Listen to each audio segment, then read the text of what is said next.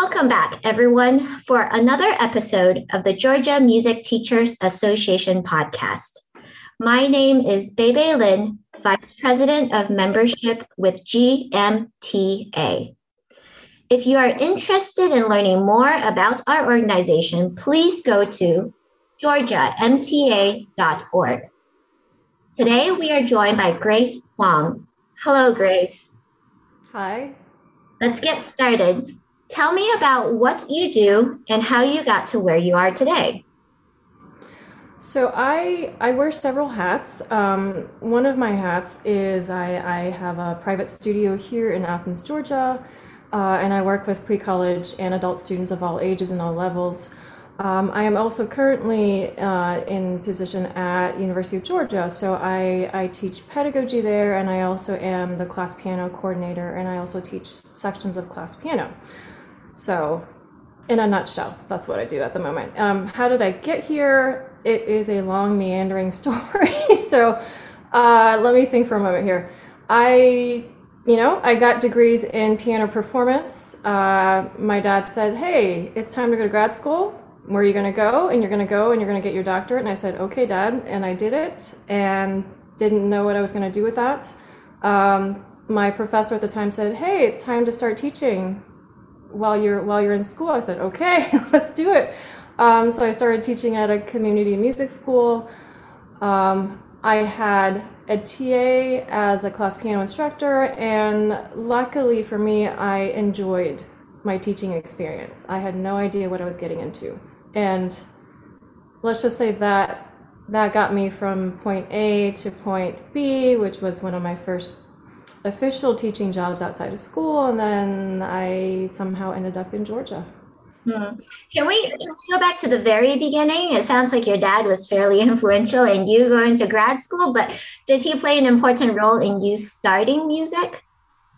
Well, my parents uh, had me start piano when I was five, and this is when we were living in Singapore at the time. My dad was working in Singapore, so I was there from, oh, I want to say, I would say kindergarten through fourth grade. So I I didn't ask to play piano. It was just something that my parents said, hey, you're doing piano. I said, okay. Um, or I don't know if I said okay, but I, I did it obediently.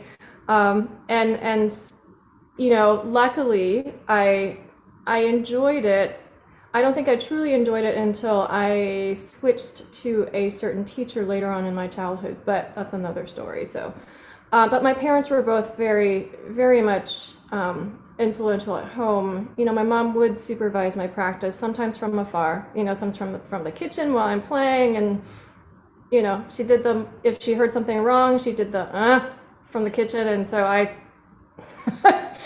I knew immediately I played something wrong. So Um, my dad, you know, both my parents were very supportive of all the events we participated in, which were a lot. Were they musical?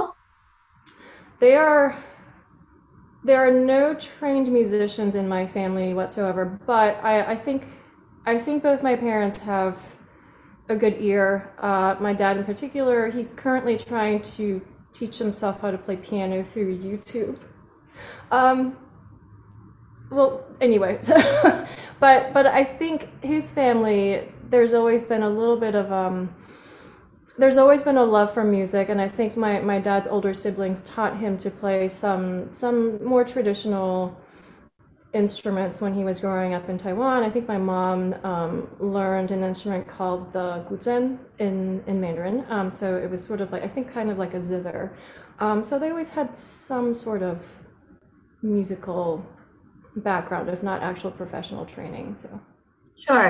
What what were lessons like in Singapore? And do you find that there are any cultural differences between teachers there and students there versus here in America?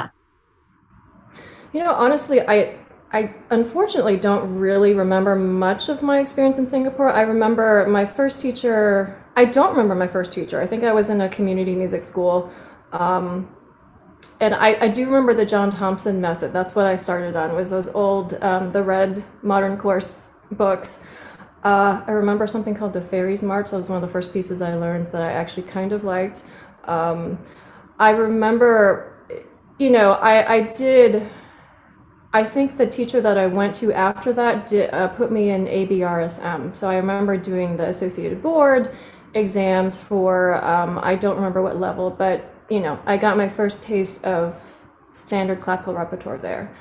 Um, you know, when we moved back to the States, I was still pretty young. I think I was seven or eight. Um, did not do A B R S M. I think I did things like Piano Guild and, um, you know, typical like G M T A events, you know, local auditions, state auditions, that sort of thing. Sure. Do you remember what piece from your musical studies as a child got you hooked on music? I think there are a couple. So the, the fairy, I wish I could remember the title. It's something to do with the Fairies March or something in the in the John Thompson books. That was one of the few that I remembered. I also remember being terrified if I missed the B flat in there because my mom would, again, uh, from the kitchen.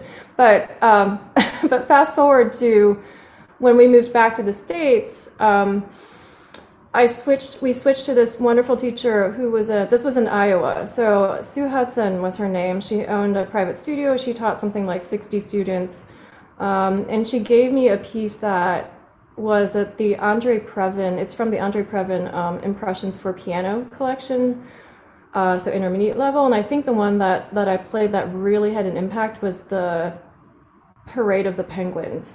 Um, And I did give a presentation, I think, for G M T A once where I mentioned this piece because the piece for me was a was a game changer. Because before that, in Singapore, I was involved in some sort of competition, and I was given a piece by my teacher at the time that was, um, even at that young age, I could tell it was way too technically challenging for me. Um, and I, I managed it. I did the competition, but I didn't, I remember that feeling of not feeling not feeling confident and not really having that musical and technical grasp of it. I just didn't know how to how to express that. But when Missus Hudson gave me Parade of the Penguins, not only could I actually play it, but it was fun. So it was the first time that that piano was actually fun for me, was age, you know, eight or nine. Um, and I remember winning I M T A, I think it was the district audition with that as one of the pieces, and it had changing meters, it had tone clusters, it had dissonance, you know, so. So I'm curious if that experience from your childhood influences your teaching approach. Can you reflect on that a little? You know, I think it really does. Um, never actually really reflected much on that. I think I think inherently it does it does affect what I what I give my students, what I what I have my students, um, what I allow them to have the freedom to to choose repertoire. I mean, I think we all do the same thing where we we allow the students to select, but really we sort of have already curated what we think would be good for them most times.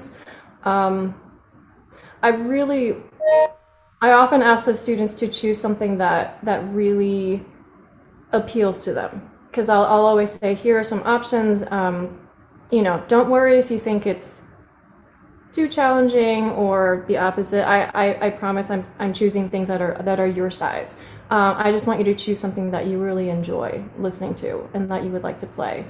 Um, and I try to let them have, like I said, some some ownership over what they get to work on. Um, I don't know if I'm answering your question. Yeah, uh, a follow-up question is, what's your approach to a student that shows up and says, this is my favorite piece, and it's obvious that it's way above their technical level? Do you encourage them to go ahead and start working on it, or do you say, no, set it aside, we'll come back to it in a few years? Uh, teaching language. Um, I think, you know, I... It depends on the student, it depends on the piece, of course. If it's something that's way too, too over their head, probably. Um, I would suggest, I would say, hey, let's let's work on a section of this, and then to help us get you really ready, why don't we work on this as well? Um, and I'll find a way to procure something that is probably more their size, um, but is, of course, the, of a similar character, of a similar temperament, and, and something that still speaks to that, you know, student. So if a student loves Rachmaninoff, that C-sharp minor prelude, I'll try to find something that is a, you know, I always think of that Heller etude in D minor, the Warrior song, which has, you know, large chords, is very dramatic, has a certain kind of dark character to it that I always think is a good predecessor to, you know, Rachmaninoff Opus three, number two. So. Yeah, great. That's helpful. Um, you might have already touched on this, but I'll ask it anyway. Why are you a musician and a teacher? Was there someone who was particularly influential in guiding you to this path? Why am I a musician and teacher? I think I would, even if I weren't a musician, I would end up as a teacher. Um, somehow I I love, I love working with kids. I think um, I think my parents would say that they, even at a younger age, I think they noticed I really liked children and working with children. Um, so I think music or kindergarten, or it doesn't matter what it is, you know, I, I love working with students. Um, who was influential? I think there are so many people in my life who were, you know, I did mention my parents and my dad pushing me. Um, he just expected me to go to, to grad school and get my, get a doctorate. Um, but I, you know, I, I mentioned Sue Hudson, who was one of my, my dearest childhood piano teachers who really had a huge impact on me in lots of ways. I mean, she drove me to competitions. She had the family over to the house. Um, There was a period of time where, you know, my dad was laid off from work for a couple of years, and she, my brother and sister and I all took lessons with her, and she, we were on scholarship. We were just family to her. And then she, it meant a lot to me just how, how much she cared about us. It wasn't just me as a student, it was just us as actual people. Um, I have so many pedagogy professors that have had a huge impact on me, and I you know, Rebecca Shockley in grad school and, and Karen Krieger in undergrad. Um, I remember Professor Krieger, you know, I, I was student teaching a class, and she was madly, madly writing notes while I was teaching this group. Um, and later on it was the, you know, there were notes like, why did you take off your, your suit jacket? You look more professional that way. You need to, you know, and it, it sounds It, you know, it, it, it made sense, and it, she was just really, really detailed about how to present myself, how to use the proper language, things I still think about and, and learn from. Um, I'm going to try not to ramble too much longer. I think, you know, and, and it, of course, performance, you know, besides Missus Hudson, my undergrad, my grad school teachers, everybody had a, had such a huge influence in, in some way or, or the other. You know, and one thing that really st- struck me um, after I started teaching was um, when I did get, get to meet Marvin Blickenstaff once. Um, we had him as a guest for when I used to work for Ohio M T A, um, and we had lunch afterwards. And I always remember he told me, he always talked about basically what Francis Clark says, which is preventive teaching. You know, he was talking about how important it was to to introduce your students to something new in the lesson so that the student had the tools and the confidence to to practice at home self-sufficiently. And I, I think those little tidbits from him and from other teachers I've watched in the past have really had a huge impact. What are some of your favorite memories as a teacher? Some of my favorite memories. Um, surprisingly, during this past year of COVID, uh, I got to meet so many studio family pets. Uh, there's always so many cats. So many students have cats that like to, to join in on the lesson, who crawl across the screen, who sit on the bench and do not let me see my students' hands. Um, dogs, younger siblings. It's just, it's kind of fun to get to know the student outside of the outside of the studio, um, so kind of a perk I hadn't expected. Um, you know, I have, when I was teaching class piano at a at Millikin University, I have one former student in one class who used to cry.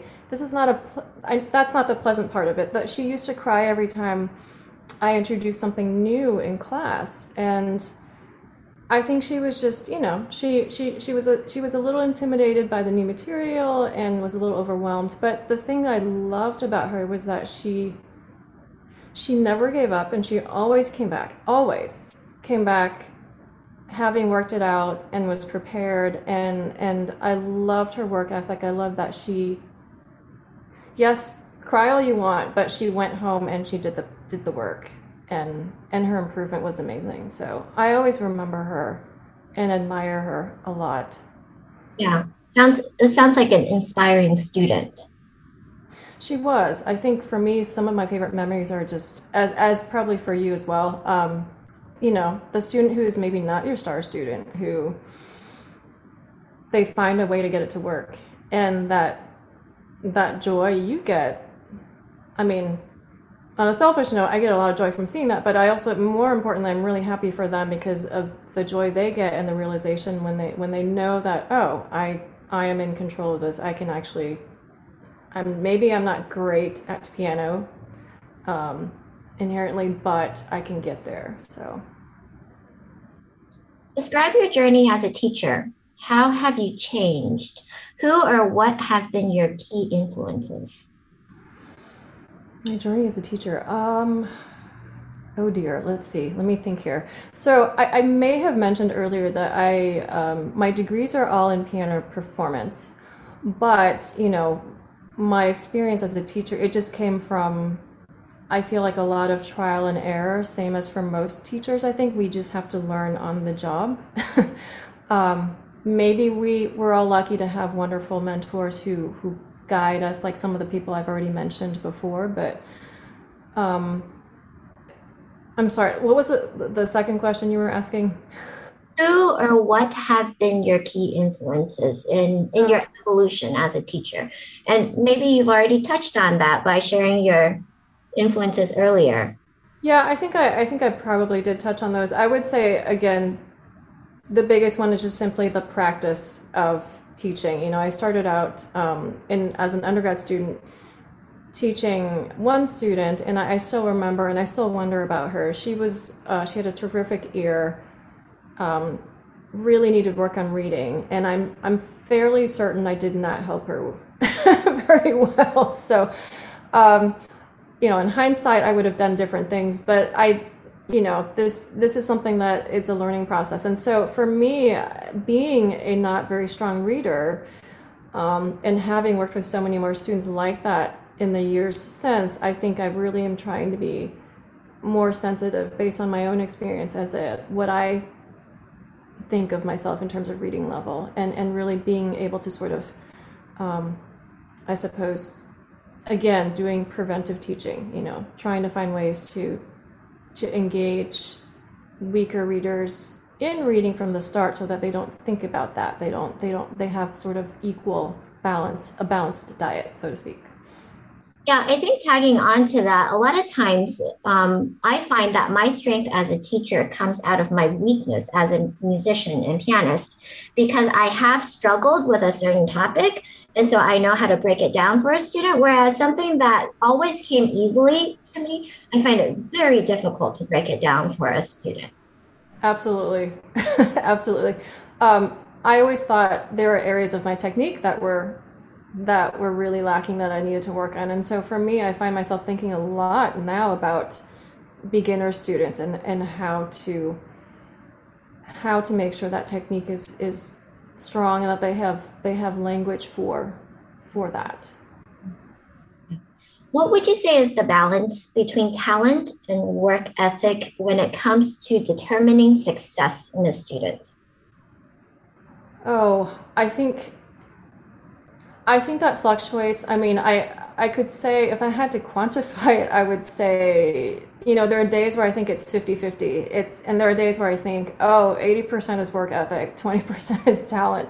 Um, I have students and have had students who, you know, had a, let's say, moderate level of talent, but it was that sheer hunger to learn, or, and it was, you know, the parents who were willing to put in the time at home to support them, um, that really made that student improve immeasurably. Um, I'm trying to, I'm thinking of a former student who, you know, the parents were, were very, very involved. They, they asked me lots of questions. They um, often asked me what they could do at home, uh, specifically, any concrete examples, you know, whether it was, you know, having the student listen to certain pieces, or having the student um, create a themed recital that he could, you know, give to others in the community, um, or even writing about music, which is something that he didn't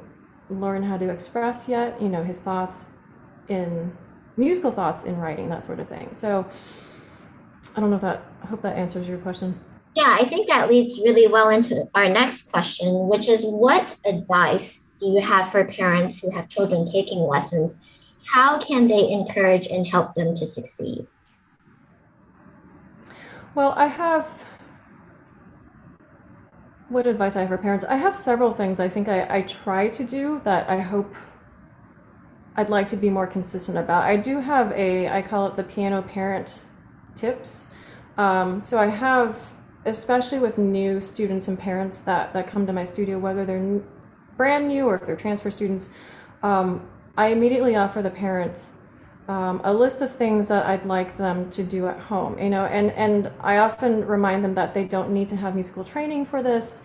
Um, they're, you know, they're mainly there as a supportive cheerleader, so to speak. Um, they're there to make sure that the cell phone is turned off, that there's no T V next to them blaring, you know, um, that even little things like making sure your child's fingernails are short enough, you know, and, and I realize right now I'm talking about my private private teaching, of course.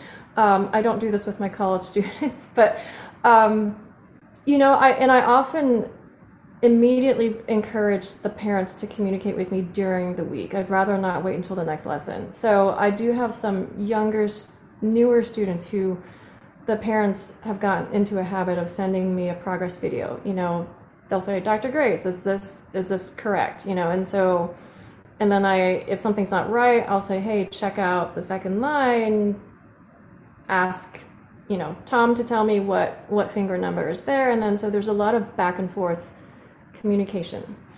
Um, this does mean that oftentimes I'm doing lots of extra texting with parents, but, oh, but it makes the lesson so much better, and it makes the student feel so much better during the week, and they come here confident and excited to play their favorite piece of the week.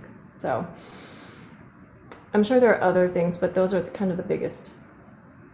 Yeah, it sounds like your involvement with your students and, and their family life and the, the communication with their parents kind of parallels your your own experience with your teacher growing up and really being part of, um, you know, her adopting you as part of her family and viewing Um, you know, you as a family member and always being present in your life, and you're just carrying on that tradition forward with your own students.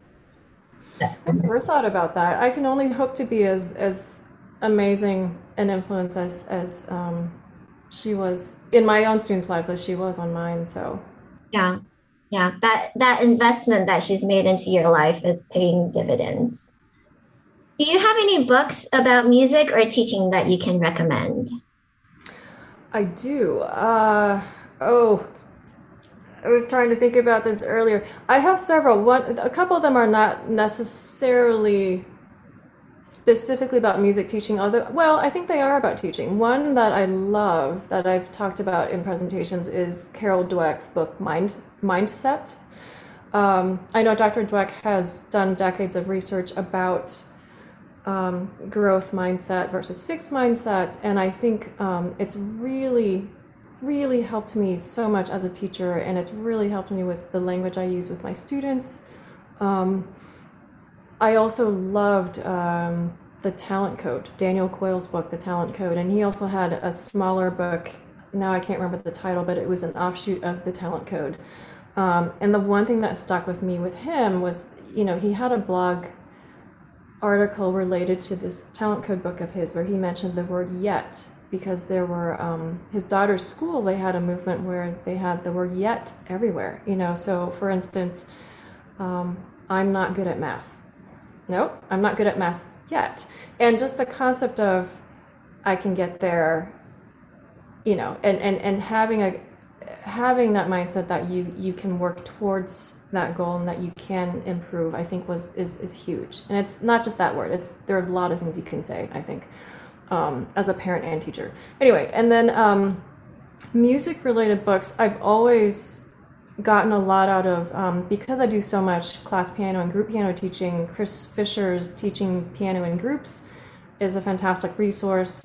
Um, Robert Duke's Intelligent Music Teaching has always been one of my favorites um, in terms of music research. And then uh, Marianne Usler, she has these little, I don't know if you ever ha- saw those little books, I think F J H publishes them, and she has small books on different topics like how to teach by asking questions, or um, Play It Again, Sam, I think is the title. It's something about the art of, of repeating things. But she has these great, great books with practical advice on actual piano lesson teaching. That's fantastic. Thanks for that. Yeah. Tell me about your time in G M T A and M T N A. How did you hear about the organization, and what has being part of this organization meant to you?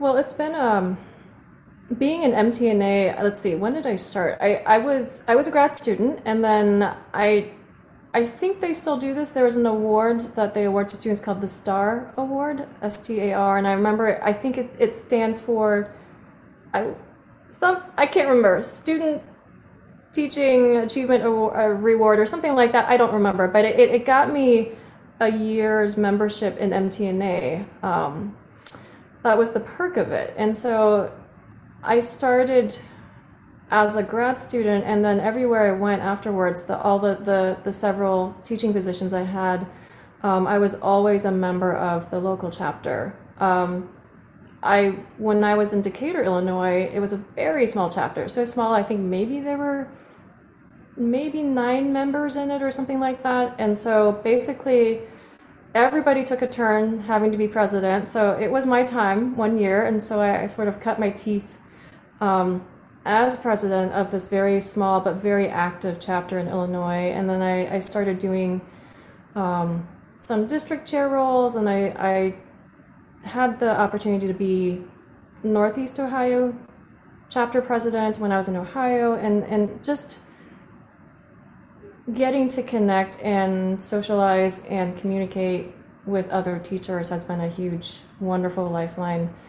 Um, and of course, I my students really like, actually genuinely like being involved in a lot of the activities that we have. You know, in Athens we have, one of the things that we have is the Sonatina and Sonata Festival. You know, yes, everyone loves getting that participation medal, um, but having that performance opportunity and getting to see other kids play, I think it's it's just been really great for my students as well. Um, and I just, I really appreciate getting to to workshop and talk with other teachers and just just get new ideas um, about learning and teaching in general. Sure. Do you have any advice for young musical professionals and teachers as they embark on their careers and enter professional life? Ooh, any advice? Um, for, you said for, for emerging teachers, right? Yeah, young professionals. Young professionals, yeah. Well, I do currently work with quite a few grad students who are um, involved in pedagogy somehow, and I, and I, I feel like the one of the few things I always say is to to participate in in as much as you can, as long as your your your schedule allows it. And as a student, try to allow room for a variety of activities. So, you know, I try to have students. Um, I try to have them think in terms of fewer boundaries. And what I mean by that is, you know, not just performing in a classical music setting, but also to perform maybe out in the community, whether it's on a public piano, um, or just performing something that is not what they normally learn, you know, something maybe not from the standard classical repertoire. Um, to listen to concerts that are not just piano, you know, and not just classical piano, to just participate in anything and everything in their musical life so that they, they're not only prepared, I think, in some ways as professionals, but also just so they have a really rich, again, balanced musical diet, so to speak. Um, I don't know if that answers your question, but, I, you know, there's another thing, and I, I've, I mentioned this for myself, you know, having to practice the art of teaching. Um, as my colleague, one of my colleagues had said, you know, you, you're when we learn pedagogy, we're learning sort of how to, it's like learning how to play basketball, but you actually have to play the basketball to get better at it. So, you know, to always just practice the teaching, to actually get in there and do it and get lots of feedback, I think. Sure. Let's talk about getting lots of feedback. Um, what do you mean by that? And how, how can young professionals get lots of feedback? I think finding a, um, a mentor of some kind, recording yourself, record, as much as I hate, I have to admit, I, I'm not a fan of watching my own teaching or playing, um, or watching myself talk in general, but, but, but, you know, I, I really think students need to, and, and even seasoned professional teachers need to, we just all need to record ourselves and, and watch the playback, watch a little bit and just see what, what we're doing. Is, are, is it actually what we think is happening? Um, you know, what during COVID, when I was teaching an undergrad pedagogy class last year, I recorded several lessons of, um, Be, uh, with a new student and of my own lessons, because the students were not able to go to other studios and personally watch, you know, other teachers teaching. I had them watch myself, and that really was eye-opening, because I had to watch videos of myself teaching this beginner student, and I realized, oh, well, I hope my students are, are, are you know, picking out things that I'm doing well and not doing well, and hopefully they'll avoid what I just did, you know, in minute twenty-eight of the video. Um, So I really think self-analysis and self-reflection is is hard, but so important. Yeah. yeah. Uh, this is our very last question, and it's very similar to the previous question, which is, what advice would you give to young pre-collegiate musicians about a life with music? I totally agree that there's some similarities to what I was saying about what young emerging teachers um, can do. Um, you know, I think with my pre-college students, and the ones especially that I'm thinking of who are really serious about music as their life and career, um, I mentioned getting involved in as many opportunities as possible. So that means performance, on stage, out in public, in different venues, sometimes in very unusual, maybe, you know, venues, um, anything that sort of breaks down any barrier between performer and audience. And I mentioned public pianos. You know, we have, um, I started the Play on Athens public art pianos in here. And so we have, you know, ones that are outside the public library that students just play spontaneously. Um, I really want, I would want my own students to have, to have, let me think I can rephrase this articulately, but I want them to be able to play anywhere at any time if they want to, and I want them to be able to engage with a diverse community um, as much as they can, and I want them to, you know, read about music, read about musicians, um, maybe even learn how to write about music. They can pick, they can pick an artist they love, they can pick a piece they love. Um, thank you so much for that. Thank you for your advice. To our young musicians, to our young professionals, thank you for chatting with me today. I enjoyed our conversation. So I wish you happy teaching and happy students.